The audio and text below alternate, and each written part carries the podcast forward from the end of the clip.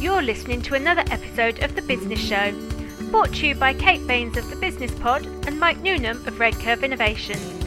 This podcast is dedicated to giving business owners practical advice to help them get the business that they want. And in each episode, Kate and Mike will discuss a key topic important in running a successful business. And so now over to your presenters, Kate and Mike.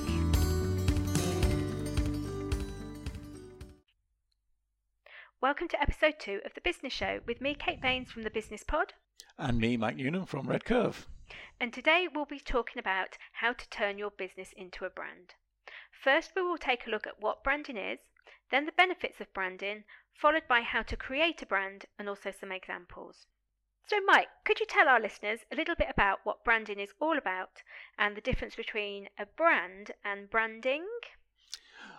Okay, if you think of a brand as a person, then the brand is who you are as a person, and branding is what you wear. The brand is essentially everything about you. So it's who you are, it's the relationship you have with your customers, it's essentially the sum of all the interactions that you have with everybody around you. It's also the promise that you make to your customers, it's their expectations, it's the experience that they have with you, and it's your personality as a business. So whether your your personality which is based around let's say excitement and liveliness like let's say the Virgin brand or competence like let's say IBM uh, or whether you're a maverick brand. I mean Apple used to used to uh, pride itself on being basically outside of the the mainstream. So they were always seen as a maverick. So so whatever the brand personality is, that that's what you've got to get across. So would you say the brand is very much about linking it to the mission, vision, values and culture that we talked about last week? So what they are trying to do and the branding is how they implement what they do. Absolutely. The brand is really the expression of your values. Okay. So you need to go through the exercise of of clarifying your mission, your vision, your values, and understanding what your culture is before you can really go forward with turning your business into a brand. Uh, and the branding is essentially the expression of that brand. So, as I said, it's it's what you wear. So, uh, it's the logos that you use, the fonts, the colors, your styling, how how you, the language that you use to communicate with people, whether it's a formal language or whether it's you know very informal, colloquial, however you decide that you want to communicate to people, that's your branding. The key thing about branding is it's got to be consistent. So you've always got to communicate in the same way so that people you know understand it. It would be no good if uh, let's say you know one of your favorite high street brands were changing their color scheme in every different town that you went to. Everything has to be the same. It should also create some kind of emotional connection with with your customers. So I think almost you, pull on their heartstrings in absolutely, some way. yeah, yeah, abs- absolutely that, yeah, yeah, yeah. And it, you know, again, it should it should reflect the the company culture, and you you need to think about that when you you start to you deciding on a new brand identity or developing a brand for the first time. So I suspect at this point you might be thinking, well, what is the point of branding? Maybe you're a very small micro business and perhaps you can't see the point. Well, stop and listen up because branding is for any size of business. And if you can create yourself as a likable and trusted brand, you can end up competing with the big boys on a local level.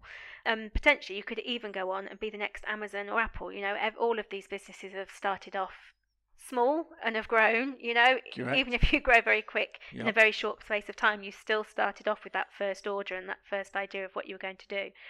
And there are so many benefits of branding a business. It is something that every business should consider, even from day one. If you're a micro business, from day one with your first customer, think about what image you want to portray. What is your brand and what is your branding going to be? Some of the benefits include creating a brand makes you memorable, and therefore it can help you create that reputation. It can also create loyalty. It can help make you recognizable as the best place to go for for what you offer, and that can help you stand out from your competitors.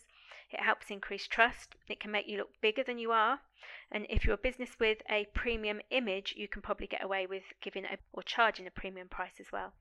And the longer impact of branding is that you'd have a lower marketing spend, as it will be your reputation that will help you bring new business in. And for your customers, there's less perceived risk because if you've got a reputation of trustworthiness, people will come to you over the competitors because they know, they like, and they trust your brand. And overall, you end up with an improved image. And there's also more in that you'd be able to attract the best talent, the best investors. The benefits of branding go on and on and on and on. And ultimately, when you're trying to create your brand, you're aiming to create brand preference i.e., why will people come to you instead of your competition? And why will they prefer you over other companies? And it's your brand and your branding that bring that to life. So if you haven't already listened to our episode one of our podcast yet, which we did on mission, vision, values, and culture, which we've already touched on, that would be a really good one for you to go back and listen to before you come back and look at branding your business and implementing that side of things. Because getting your mission, vision, values, and culture right and knowing what to achieve will significantly help you when it comes comes to putting the brand together. And I just want to get you thinking about one more point of view when it comes to branding, and that is that you need to think about branding as creating a personality for your business. So think about your mission, vision, values, and what personality do you want to portray? The business in its own right needs to become a personality, and that's where Mike said about the emotional level. You need to create this emotional being, i.e., your company, so that you can tap into who your ideal client is to get them to come on board with your business. I think that's absolutely right, Kate. You know, a lot of the most successful brands, they don't talk about their products at all. No. You know, so it's not at all about them. It's it's about something intangible, about their values. It's about well, how they see the world, how they can make a difference in the world. So you've got brands like Just Do It with Nike. They don't say anything about running or what their product no. is at all but you, you just know that, that they're, they're communicating their, their values. So, just on that one point that you'd already said about creating a brand around one word, some more examples of that would be maybe excitement. For a Go GoPro would suggest maybe excitement, yep. sophistication if that's the word that you want to portray. Thing uh, brands such as Prada or Chanel, or maybe ruggedness like North Face or Craghoppers. So think about the main personality trait that you want to portray, write it down, and then consider this in all the elements of the branding that you want to do. And another way to look at that is maybe if your customers had to describe you in one word, what would what would they say? I mean, that's that can be quite useful. Yeah. You know, what do they say about you, and and, and go go with that. And you could even do the customer survey on that point. Yeah. If you've got a few customers already, or maybe at the point of doing a rebrand, do a customer focus group and find out what people think of you. Yeah, exactly. Really so, how would we actually create a brand? The first thing we need to do is build awareness. So, you need to get your, your message out there. However, you're going to do that on social media Facebook, Instagram, whatever. And you need consistent in whatever that message is. So, do it if you're going to be using Twitter or Instagram, you know, tweet regularly and tweet on theme. So don't don't go off piste and just tweet something that, that catches your eye, make sure, think about it and say, is this part of who I am? Is it part of the, the message that I, I want to give? As we said, if, it, if it's around something like fitness with Just Do It and Nike, then, you know, you want to be doing things which are around, you know, achievement and overcoming obstacles and, you know, this kind of thing and not something else on I don't know, whatever, food or politics or some other theme. You know, it, you should keep it to the, the theme that you, you're trying to, to build. Word of mouth is a great way of, of uh, building brand awareness. And that word of mouth quite often now is, is online. So people doing reviews, TripAdvisor, all this kind of stuff. And if you empower your employees to to go out there and communicate as well, you know, it's it which it comes back to the culture that you've you've you've created. So I think if you're going to sit down with a with a piece of paper and think about developing a, a, a rebrand or a brand for the first time, you've got to probably ask yourself these following five questions. And the first one would be, what is your general topic? What is it generally that we do? And that should be just a couple of words. So Facebook marketing or bookkeeping or accountancy or coffee shop, whatever it is. So, what's your general topic? And then within that general topic, what's your particular niche? if it's bookkeeping for micro businesses? Is it bookkeeping for health and wellness businesses? Whatever your ang- angle might be, decide on what that niche is. So, uh, and then in that general topic that you you're offering as a as a as a product or service, what's the favorite thing about it? So what's what your get, passion in effect? What is your passion? What what gets you geek on really? Um, what do you think about most of the time? And that helps to shape what you you know where your brand identity should be. And then once you've got that sorted out, really you need to think about the customers that you've got or the customers that you, you you'd like to attract. What is it that you will let them be, have, or do. This is essentially an, an, an emotional service that you're offering. So whatever whatever it is, it should create an emotion in the you know in your in your client. So for example, eh, you know again if it was bookkeeping, you know you're offering them peace of mind. You're taking away hassle. They trust you. They can relax. It's that's what you're essentially letting them be, have, or do. And finally, eh, it's quite simple. But who would you click with? what kind of people would you just get on with? I mean, those are those are the people that you want to attract, and so you should really then focus on the people who would want to have your offer, and not focus on people that just think meh. so it's simple. Five questions. You know, you could probably you could probably answer those five questions in half an hour. Yeah. So we've got what is your general topic? What is the angle on that topic? What is your favourite part of that topic? What can you help people be, do, or have? Yep. And then who would you actually click with? Correct. Yeah. And I suppose that almost links back to our first podcast about the mission, vision, values, and culture, because ultimately those five questions is almost helping you get that down to a T. True, and and it's what we said. You know, your brand is essentially an expression of your values. And if you can add to that the personality trait too, these things will help you create a story for your brand, and then that will help you create that emotional attachment with your customer. Yeah. So just going on to actually how you would implement it, once you know what your brand needs to be, first thing you need to do is choose your name. Now you need to think really carefully about this one because once you've chosen it, there's normally no going back. And the time and investment that goes into creating the name and then the tagline and the logo is no small feat for most businesses. So choose the name really carefully. Secondly, you need a tagline, and the tagline is to tell your customers what you do or what you stand for. So, for example, Tesco is every little helps. John Lewis is never knowingly undersold. As he's always said, Nike is just do it. Yep. Once you've got your tagline, you then need to think about your logo.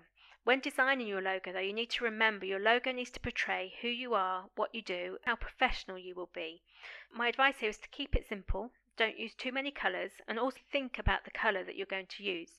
So, for example, red can be seen as quite strong willed, yellow is very optimistic, black is sophisticated, blue quite often represents trust, and green quite often is associated with health and nature. And then think about the typeface that you want to use because the different types of typeface can significantly change the look of a logo. So if you have a look at the Coca-Cola logo, it's got very clear, simple lines. It hasn't changed much since it started in 1887. And the typeface is very similar to what it was when they first started out. It's just been slightly squashed and slightly taller. That is obviously a logo that has stood the test of time. It was simple, it was one colour that was used. I think the Coca Cola logo is quite it looks like it's moving because it's on a slight slant and it's quite curvy. It looks like it's kind of moving, so therefore maybe slightly excitement and moving with the times. It's red, which is about being strong-willed, and I think it is quite a strong-willed brand as well. Yeah, adventure, I would say, which is a big thing with with with Coca-Cola. Yeah. So once you have your name and your tagline and your logo, you can then start to put your marketing materials together. And when you put your campaigns together, you need to make sure you're appealing to your audience and therefore you need, it needs to represent what your mission, vision, values, and culture are. And actually, by knowing the, what personality trait that you wanted to portray, then you should be able to pull this into the marketing campaigns so you, that you really are aiming at your ideal client. As Mike's already said, you need to be working across all platforms. So think about marketing campaigns for your website, social media, face to face networking, business cards, leaflets, brochures, so on and so on. And you, as Mike has already said, you need to be consistent. You need to use the same language throughout to really connect to your audience. And this is where actually storytelling comes in and helps you create your brand and helps you appeal to the emotional side of the customers. And in 2015 Marketing Week, interviewed 2,800 people as to what brands told the best story. And the significant finding of it was charities seem to be really good at creating stories that customers and donors buy into.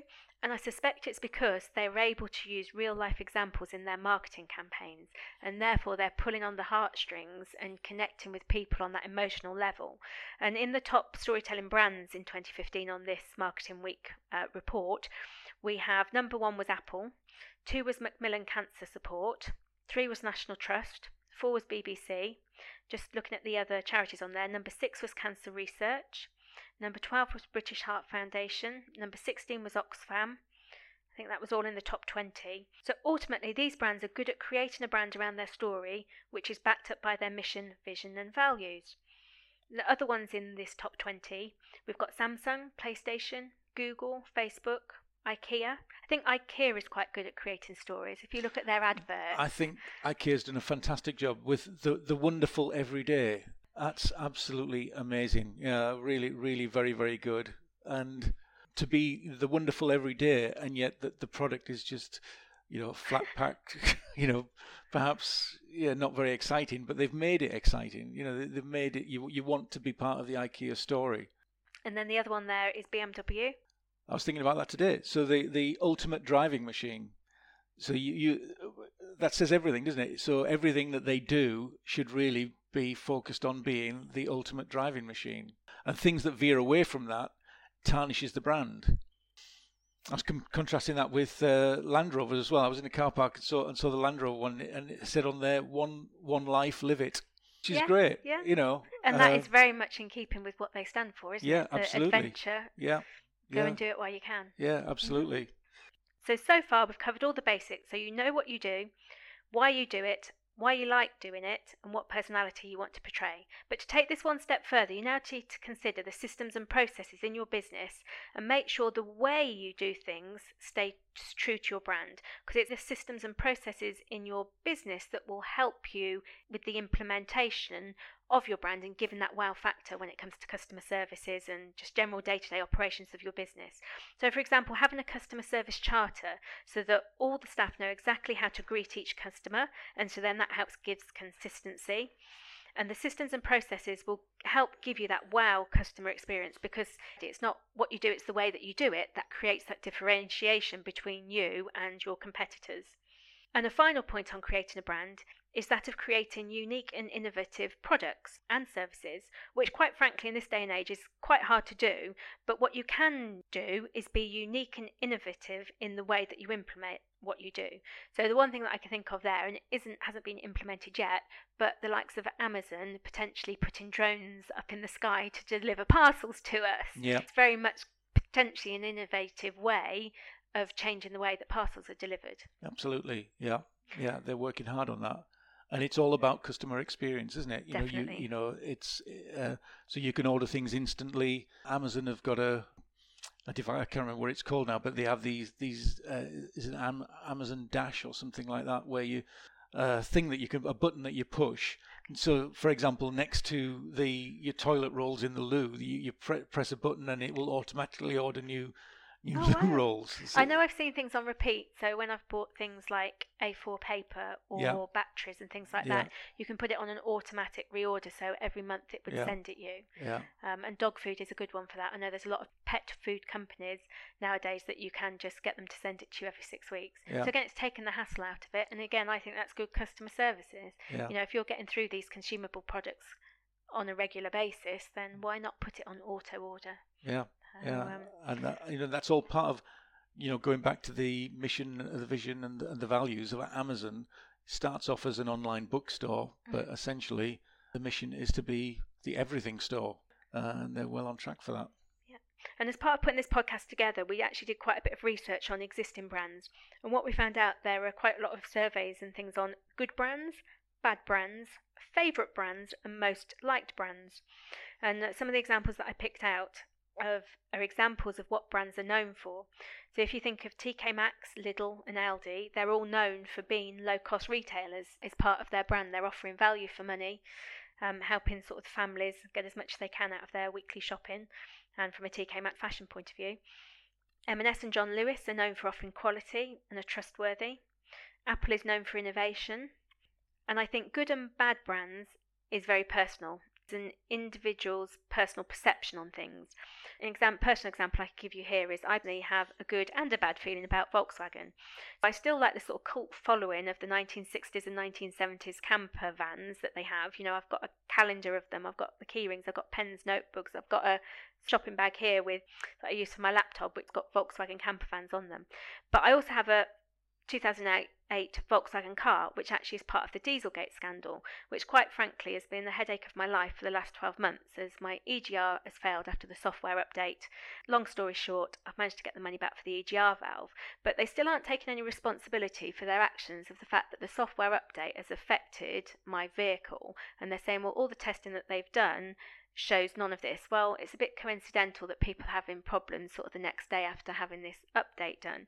And so that creates a bad feeling for me with the newer Volkswagens because they aren't taking responsibility for the issues that have been caused by their software developers and you know ultimately the Volkswagens were putting more too many diesel emissions out into the air. So if you'd bought a Volkswagen because you were if you'd bought a Volkswagen because you were ecologically savvy and wanted to make sure you were buying a car that wasn't kicking too many exhaust emissions, the car that you've been driving around in has actually been putting a lot more out.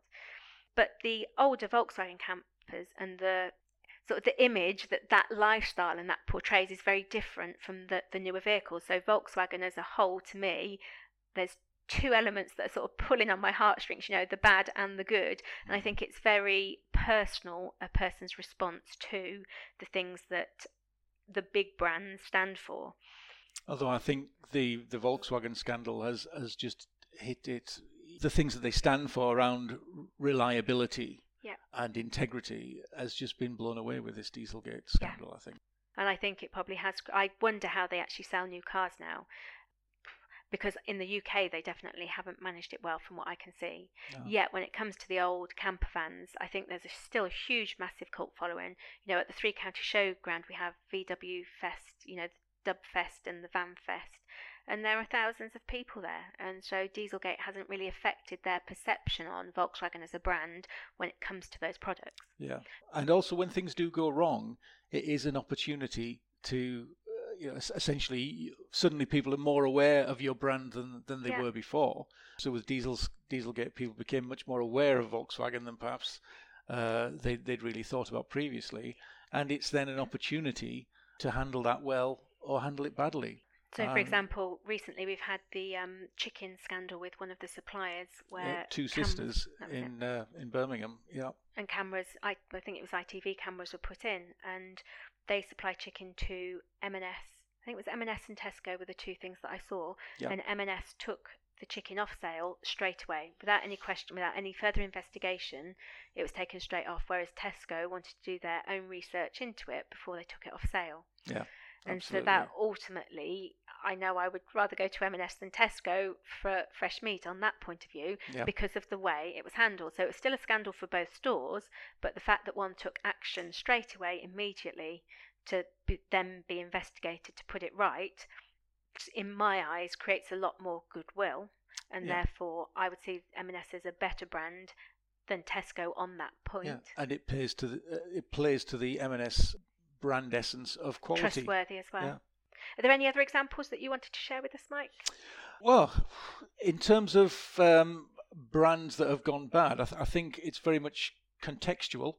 So in the UK, a lot of the uh, banking brands uh, they they, uh, they, they had um, a bad reputation just after the global financial crash in 2008, particularly RBS, uh, also Barclays that still lingers because you know we're still getting this drip feed of scandals from people like HSBC, where they're money laundering for uh, allegedly money, money, money laundering for um, drugs cartels and you know, various other organisations that want to hide their money, basically.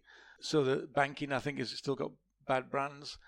Nike, I think, took a little bit of a hit when um, they were exposed for using child labour uh, for making the running shoes, but they've bounced back from that really and, and cleaned up their act. And uh, I think Nike's one of the most trusted brands now, mm. probably.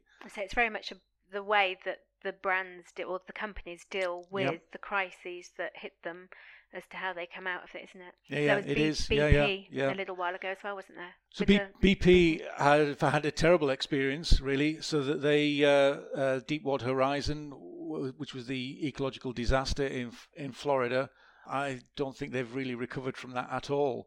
They handled it badly. They were slow to act, and they, although the, although they claimed to they, they were going to pay for all of the cleanup, it's it's left a, uh, lives ruined and a very bad taste in uh, most people's mouths. I think. Yeah.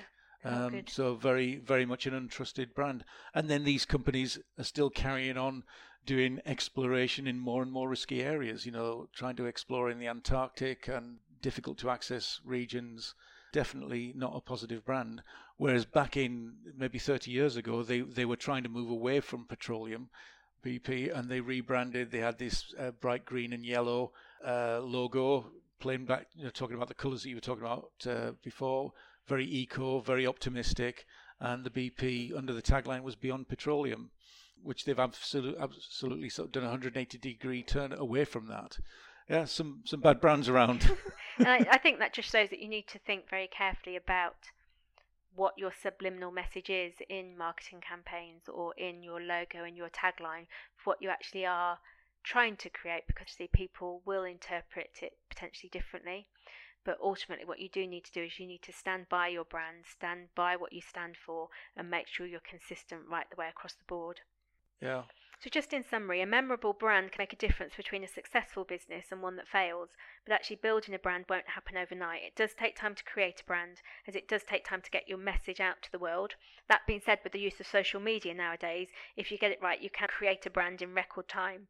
And remember, don't think like a small business. Be ambitious. Start to create something that will become your legacy and live on after you are no longer in the business. You know, you could be the next Starbucks, you could be the next Amazon, you could be the next PwC. So never give up, believe in what you do, just make sure you're consistent and true to your values. Well said, Kate. Yeah. Yeah. So it's bye from me. And bye from me. See you See you next soon. time. You have been listening to the Business Show podcast. For more information, please visit businesspodcast.co.uk.